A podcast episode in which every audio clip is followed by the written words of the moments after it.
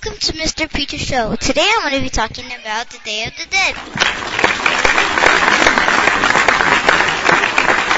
It means to honor our family members that have passed away.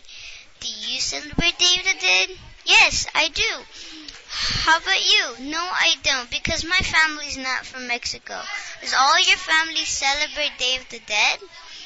Yes, 'cause they're all from Mexico. Why, why are you dressed up so nice? Because today's Day of the Dead. And why do you have a skeleton on your face? Is it for Day of the Dead too?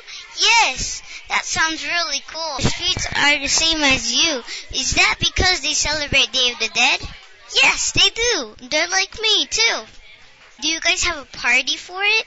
I don't know because I celebrate it for my with my family.